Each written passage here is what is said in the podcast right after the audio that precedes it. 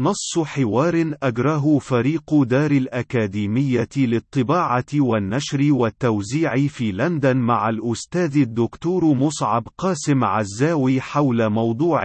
لقاحات كوفيد-19 وفيروس كورونا تحليل علمي مخلص ورأي طبي صدوق. فريق دار الأكاديمية ما هو تقييمك العلمي ونصيحتك الطبية لأولئك المهتمين بمعرفة مخاطر وفوائد لقاحات فيروس كورونا المختلفة التي يتم التسويق لها راهناً؟ مصعب قاسم عزاوي من الناحية العلمية فإني لست متخصصا في الأمراض الإنتانية أو علم الوبائيات أو في علم الفيروسات، حيث أن تخصصي العلمية الطبية السريرية والبحثية الأكاديمية يقع في مجال علم الأمراض الباثولوجيا، وهو ما يجعل الرأي العلمي الذي يمكن لي طرحه محدودا في رؤية علمية منهجية تستند إلى بديهيات آليات الطب العام وآليات حدوث الأمراض في أجساد بني البشر، وخاصة الورمية والوراثية منها، وهو ميدان تخصصي العلمي والطبي الدقيق، ولتقديم إجابة واضحة ومبسطة ومفيدة لا بد من محاولة تقسيم اللقاحات التي يتم طرحها للاستخدام على المستوى العالمي، أو سوف يتم طرحها في المستقبل القريب إلى نماذجها الأساسية الستة، والتي إن تطابقت في أهدافها النهائية المتمثلة في تخليق مناعة خلوية أو خلطية كيميائية ضد الفيروس المسبب لمرض كوفيد-19، فهي تختلف في الطرق التي تستخدمها للوصول إلى نتائجها، وهي في الأساس ستة طرائق سوف أقوم بعرض عرضها بشكل مبسط موردا نقاط القوة والضعف في كل منها، أولاً، مجموعة اللقاحات المعتمدة على mRNA من قبيل لقاحات شركات فايزر وبيونتك وموديرنا الأمريكية، وهي مجموعة من اللقاحات تستند إلى مبدأ وضع تعليمة لنسخ البروتينات في خلايا الإنسان تدعى mRNA ضمن جزئية من الدهنيات الفائقة الصغر ليبيد نانو بارتيكلز وهي تقنية مضى على اكتشاف اكتشافها ومحاولة تطويرها واختبارها سريريا مدة تتجاوز ثلاثة عقود، وعلى الرغم من ذلك فهي لم تحصل سابقا على أي موافقة من أي هيئة حكومية متخصصة بقبول وترخيص اللقاحات قبل الجائحة الراهنة نظرا للقلق العميق من ضعف فعاليتها نظرا لنصف العمر القصير جدا لجزيئات جزيئات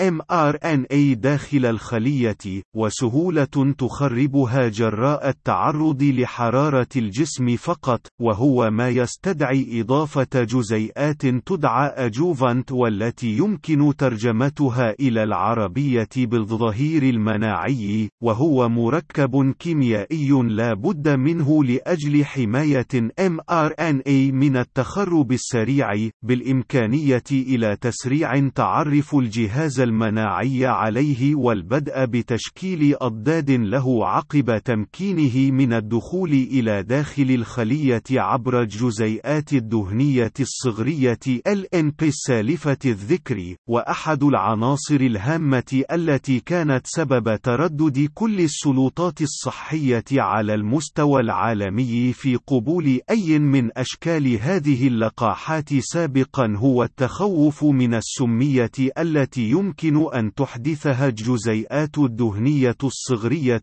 LNP وبشكل أكثر تخصصا أشكال الظهير المناعي أجوفانت التي لا بد من استخدامها لتلافي صعوبات سهولة تخرب mRNA داخل الخلية وقصر عمره قبل تفككه الذي قد لا يكون كافيا لأجل إحداث التأثير المطلوب لتشكيل مناعة كافية.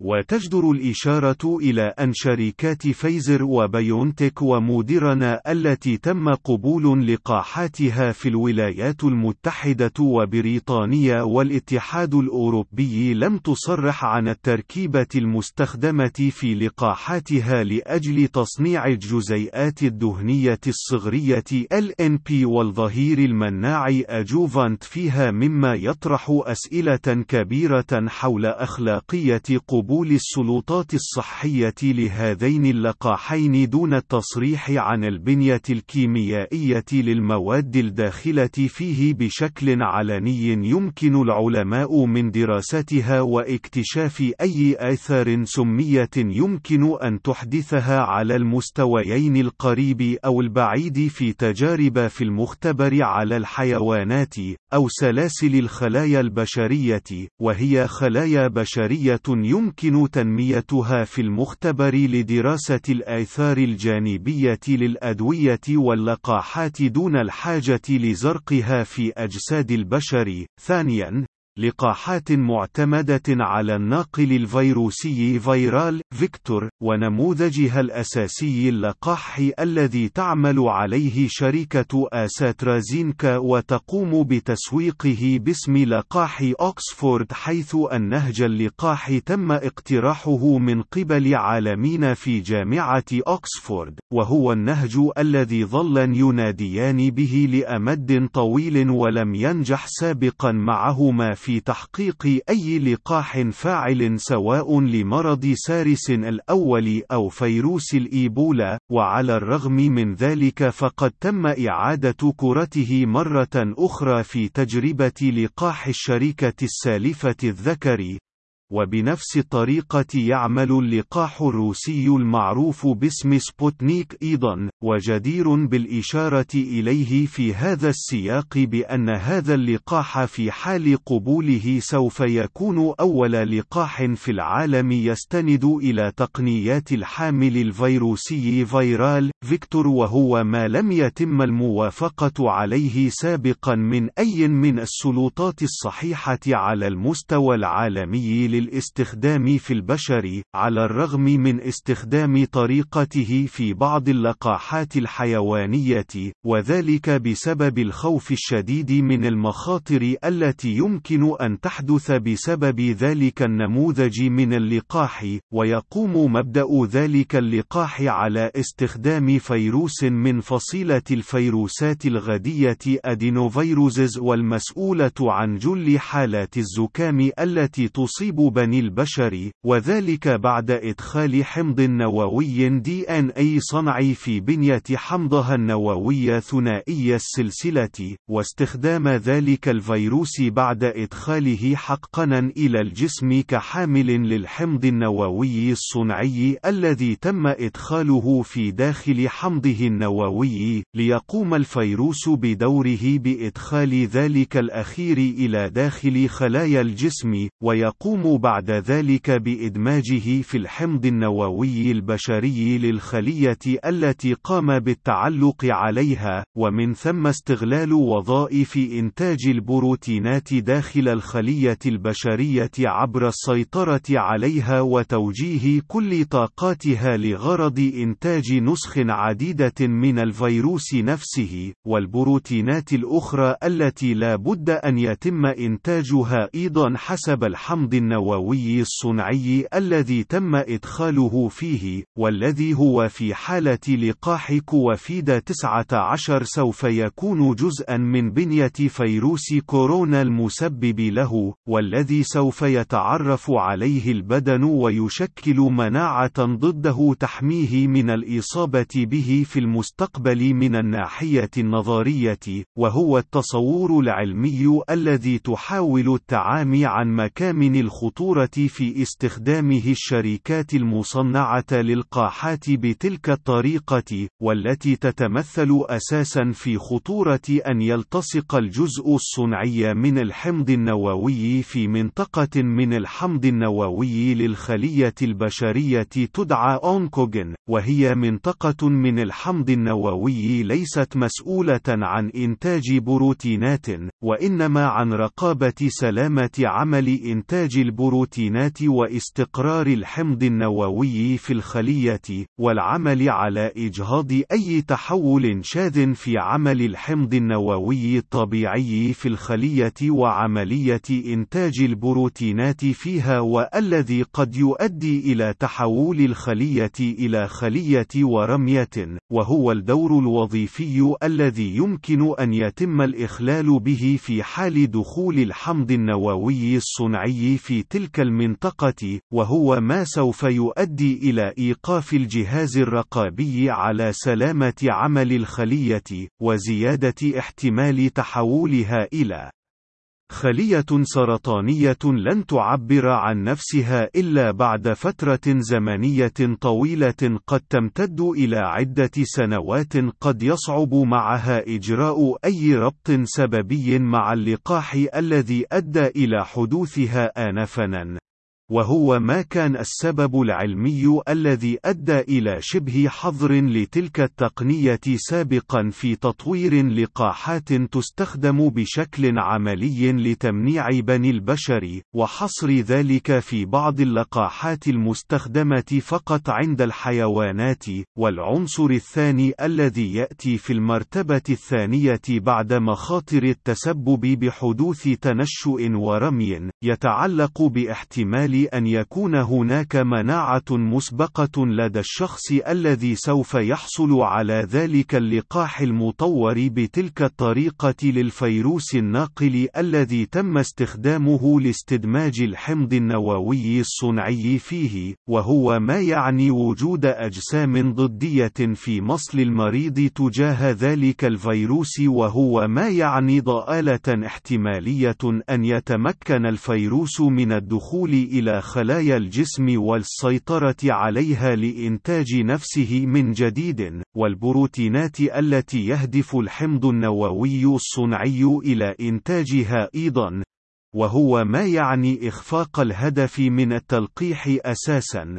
وهو خطر محتمل خاصة في ضوء عدم وجود دراسات مسحية شاملة توضح مستوى المناعة على المستوى الكوني لنوع الفيروسات المستخدم في تطوير تلك الأنواع من اللقاحات، وهو ما يعني احتمال فشلها في أي مجتمع تم تعرض أبنائه لذلك الفيروس بشكل مسبق، ولا بد أيضا من الإشارة إلى أن هناك هناك العديد من الدراسات البحثية تربط بين هذا النموذج من اللقاحات المعتمد على استدماج حمض نووي صنعي بلاسميد ونقله من خلال ناقل فيروسي من الفيروسات الغدية إلى داخل خلايا الجسم البشري، مع تعرف الجسم سواء على الحمض النووي الأساسي للناقل الفيروسي أو على الحمض النووي الصنعي المستخدم المستدمج فيه كجسم أجنبي. وهو ما يؤدي إلى تشكيل الجسم أضدادا للحمض النووي الذي تم التعرف عليه كجسم أجنبي وتدعى تلك الأضداد علميا أنتي دي اس دي ان اي وهي الأضداد التي سوف تجول في مصل الدم وتبقى جائلة فيه مع احتمال أن تقوم بالتعرف على الحمض النووي لخلايا الجسد الطبيعية على أنها مواضع صالحة للالتصاق عليها لتشابهها الشكلي مع العناصر التي تم التعرف عليها سالفا كأجسام أجنبية تدعى علميا مستضدات، وهو ما يعني تعرف الجهاز المناعي على مكونات عضوية في خلايا الطبيعية على أنها أجسام أجنبية واجب العمل على تفكيكها وتحطيمها، وهو ما يعني حدوث مرض مناعي ذاتي، وهو نموذج قد يؤدي إلى نتائج مضنية للإنسان تشابه الأمراض المناعية الذاتية الشائعة من قبيل البهاق، والتهاب المفاصل المزمن المعروف بالروماتيزم، والقصور الكلوي، وقصور الغدة الدرقية، وحتى الداء السكري في بعض الأحيان. ثالثاً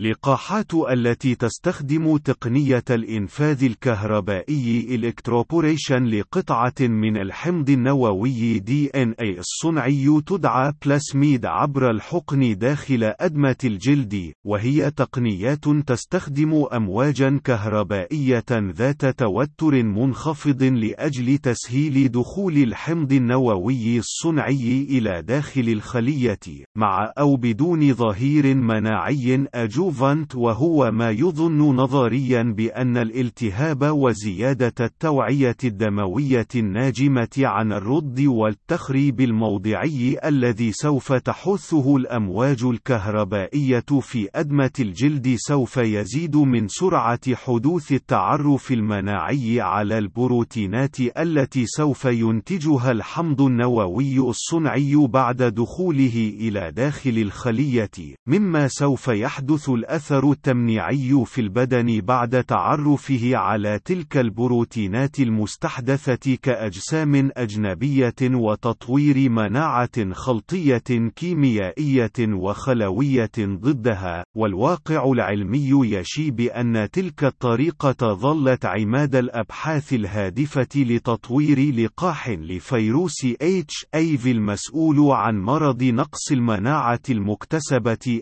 AIDS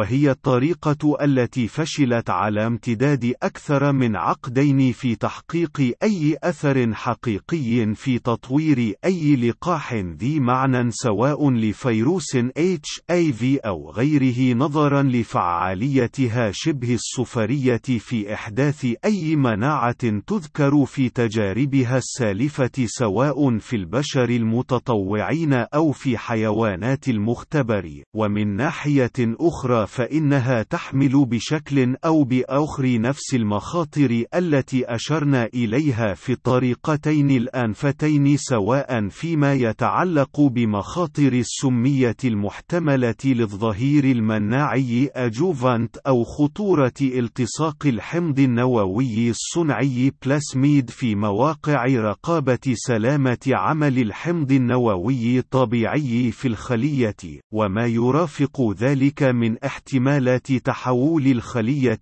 التي يحدث فيها ذلك إلى خلية سرطانية بعد زمن قد يطول أو يقصر. رابعاً، اللقاحات المعتمدة على إدخال بروتينات مصنعة مخبريا تشبه أجزاء من بروتينات فيروس كورونا المسبب لمرض كوفيد-19 باستخدام ظهير مناعي أجوفانت إلى داخل الخلية بحيث يتم التعرف على البروتين المصنع كجسم أجنبي، مما يؤدي إلى إمكانية تشكيل أجسام ضدية كافية تجاه تمكن البدن من التعرف على الفيروس الحقيقي المسبب للمرض عند التعرض له، وذلك النموذج من اللقاحات تقوده شركة نوفافاكس الأمريكية وشركة Vaxine الأسترالية وغيرها من الشركات العالمية بعدد يقارب 72 شركة،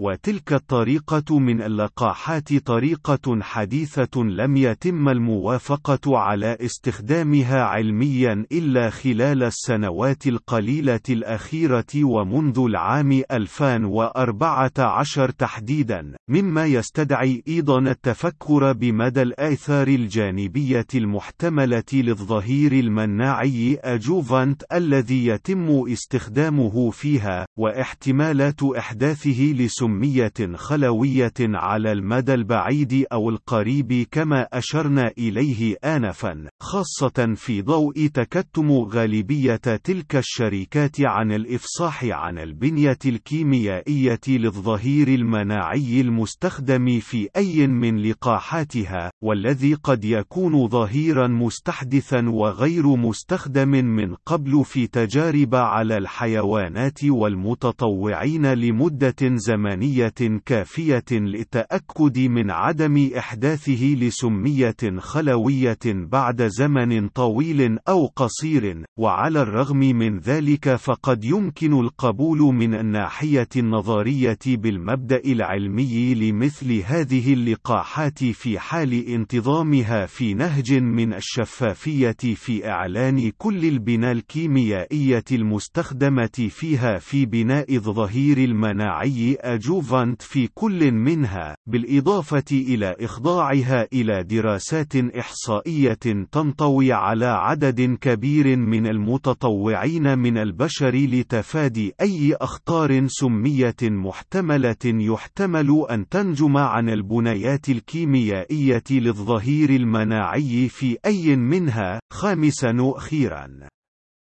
نماذج اللقاحات التي تستند إلى التقنيات المستخدمة تاريخيا منذ ثلاثينيات القرن العشرين في تطوير وصناعة اللقاحات من خلال صناعة معلق يحتوي فيروسات معطلة inactivated أو فيروسات حية ومضعفة إلى درجة كبيرة live attenuated وذلك عبر تعريضها للحرارة أو المعالجة بمواد كيميائية كيميائية مثل ملح كلوريد الصوديوم وهي نماذج صناعة اللقاحات المعتمدة في اللقاحات التي تسوقها الشركات الصينية الكبرى سينوفارم وسينوفاك و 13 شركة أخرى عالمية تتبع نهج صناعة اللقاح عبر تعطيل الفيروسات. وفيما يتعلق بصناعة اللقاح عبر إضعاف الفيروسات الحية فهناك عدد محدود من الشركات العالمية التي تسعى في سعيه نظرا لكلفته الأعلى والمخاطر المحتملة في عدم الإضعاف الكامل للفيروسات واحتمال إحداثها مرضا في الأشخاص المدنفين أو ذوي المناعة المضعفة. وعدد الشركات التي تعمل في صناعة اللقاح بطريقة الفيروسات المضعفة هو خمس شركات عالمية أهمها شركتي كوديجينكس و أنكرا وذلك التوصيف الأخير يعني من الناحية العملية والعلمية بأن نموذج اللقاحات الذي يستند إلى الفيروسات المعطلة inactivated والتي تشكل عماد اللقاحات التي تنتجها الصين بشكل شبه حصري يمثل نموذج التصنيع المجرب على امتداد عقود طويلة، وأثبت فعالية ممتازة وآثارا جانبية محدودة جدا على المدى القصير، وشبه معدومة على المدى الطويل لعدم احتوائه على أي مكونات من قبيل الحمض النووي المصنع مخبريا بشكليه mRNA أو DNA وعدم استخدامه لأي ناقل فيروسي viral vector وعدم وجود أي ظهير مناعي adjuvant فيه. وهو ما يعني أن الشخص الذي يحصل على اللقاح فعليا يتعرض إلى نفس الفيروس الذي يراد أن يشكل مناعة ضده، ودون أن يتمكن ذلك الفيروس من إحداث مرض في جسده لأنه فيروس تم تعطيله inactivated أو إضعافه attenuated من قبل، وهو ما يجعل الرأي الصائب والحكيم يميل إلى قبول ذلك النموذج النموذج من اللقاحات بشكل شبه حصري لكونها الأكثر سلامة من الناحية العلمية والعملية والتاريخية، وقد يحق لعاقل حصيف التساؤل عن المنطق الذي تم بناء عليه الموافقة على نماذج اللقاحات التي لا تعمل وفق مبدأ الفيروسات المعطلة inactivated في دول عظمى مثل بريطانيا والولايات المتحدة. المتحدة والاتحاد الأوروبي ما لم يكن آمنا،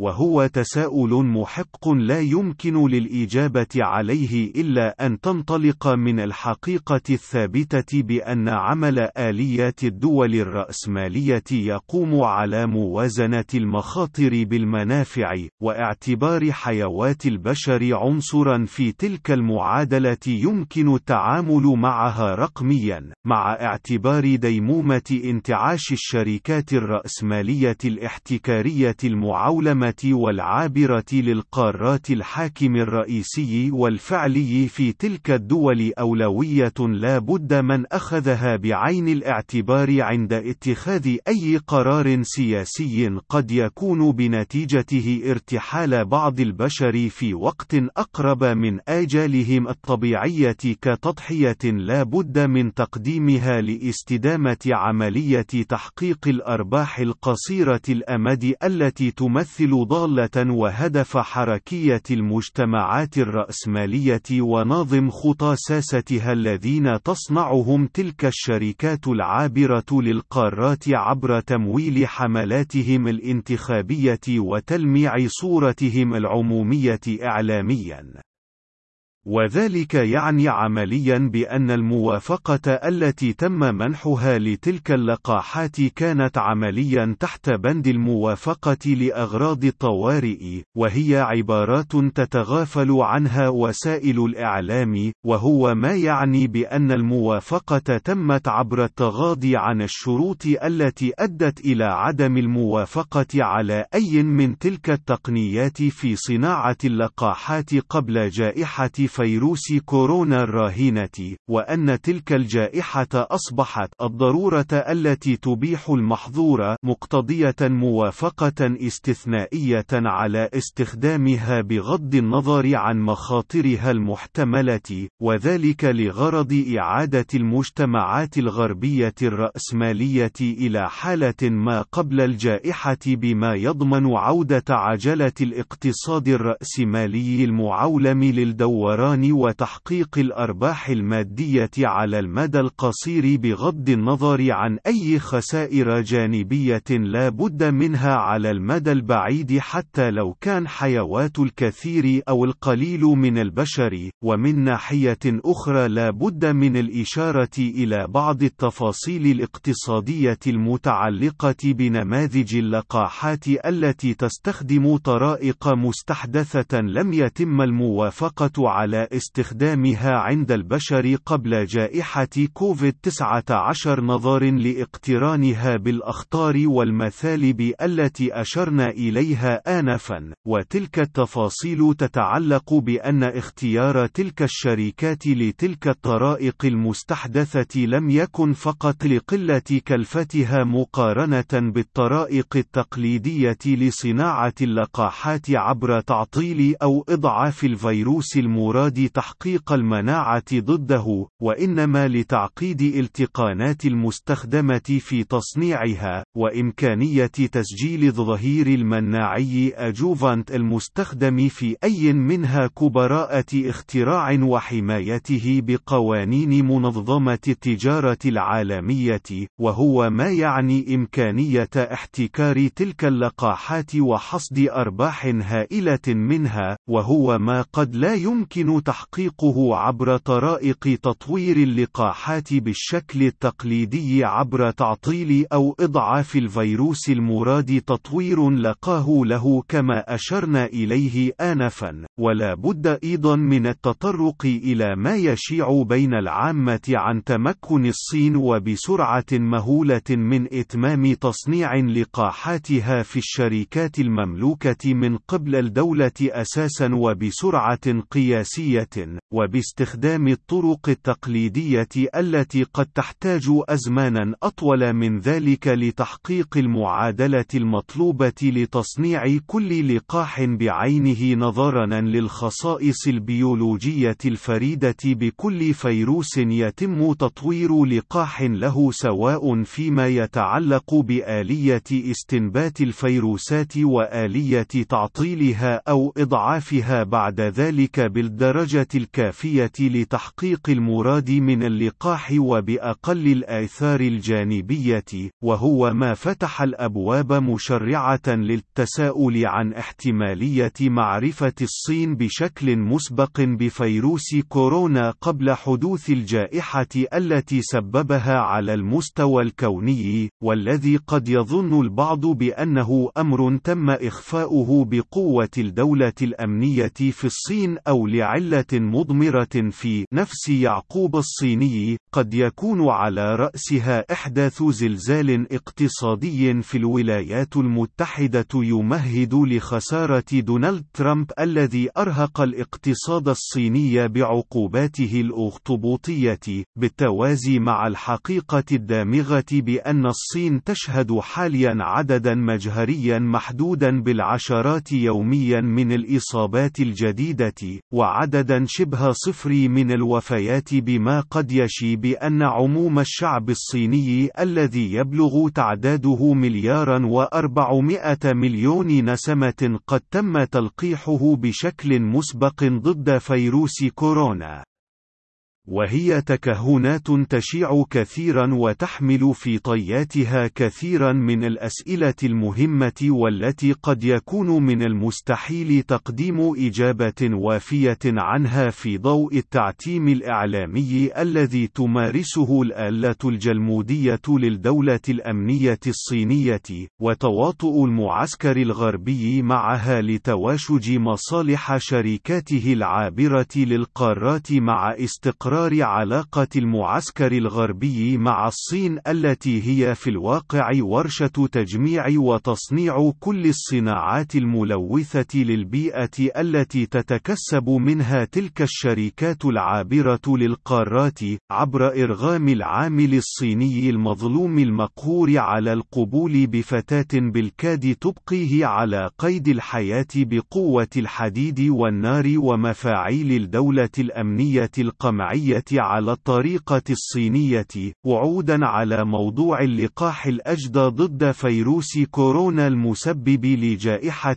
كوفيد-19 فإن الرأي العلمي والطبي الأكثر إخلاصا وصدقا يجب أن يكون متركزا على ضرورة السعي للحصول على أي لقاح مصنع وفق الطرق التقليدية السالفة الذكر سواء عبر إضعاف أو تعطيل فيروس كورونا كورونا المعني ومحاولة تفادي التطعيم بأي من اللقاحات المصنعة بغير تلك الطرائق ما أمكن ذلك في حال إمكانية الحصول على اللقاح مصنعا بالطرق التقليدية. وفي حال عدم التمكن من ذلك فإن الخيار بموازنة المثالب والمنافع يجب أن يكون متروكا للشخص نفسه لاتخاذه بناء على تقييمه لمخاطر الإصابة بفيروس كورونا وما قد ينطوي على ذلك من مخاطر جمة أكثرها هولا مخاطر الوفاة بسببه، وبين المخاطر التي أشرنا إليها باختصار آنفا في قبول تطعيم نفسه ومن هو مسؤول عن صحتهم في أسرته بأي من نماذج اللقاحات المستحدثة التي أشرنا إليها أعلاه. وهو بالتأكيد قرار صعب وحاسم، ولكن الأخلاق الحقة في أي ممارسة طبية سليمة تقتضي احترام عقل وكينونة المريض، وإعطاءه كل المعلومات الكافية لاتخاذ قراره المستقل بشكل مطلع وواع دون أن يتم تحويله إلى رقم من الرعايا المغلوبين على أمرهم الذين لا خيار لهم سوى القرار. القبول بما يرتئيه لهم رعاتهم الذين كثير منهم جلادون مخضرمون أتقنوا فن التنكر والتورية والتمثيل واللعب الحاذق وفق قواعد الرأسمالية بشكلها العولمي الاحتكاري المتوحش هوامش جدول شامل يوثق كل أنواع وطرائق تصنيع اللقاحات التي يتم تطويرها لفيروس كورونا المسبب لمرض كوفيد-19 http u.pc.cd/kb 5 بحث تفصيلي باللغة الإنجليزية عن طرائق تطوير لقاحات لفيروس كورونا المسبب لمرض كوفيد-19 http u.pc.cd fajutok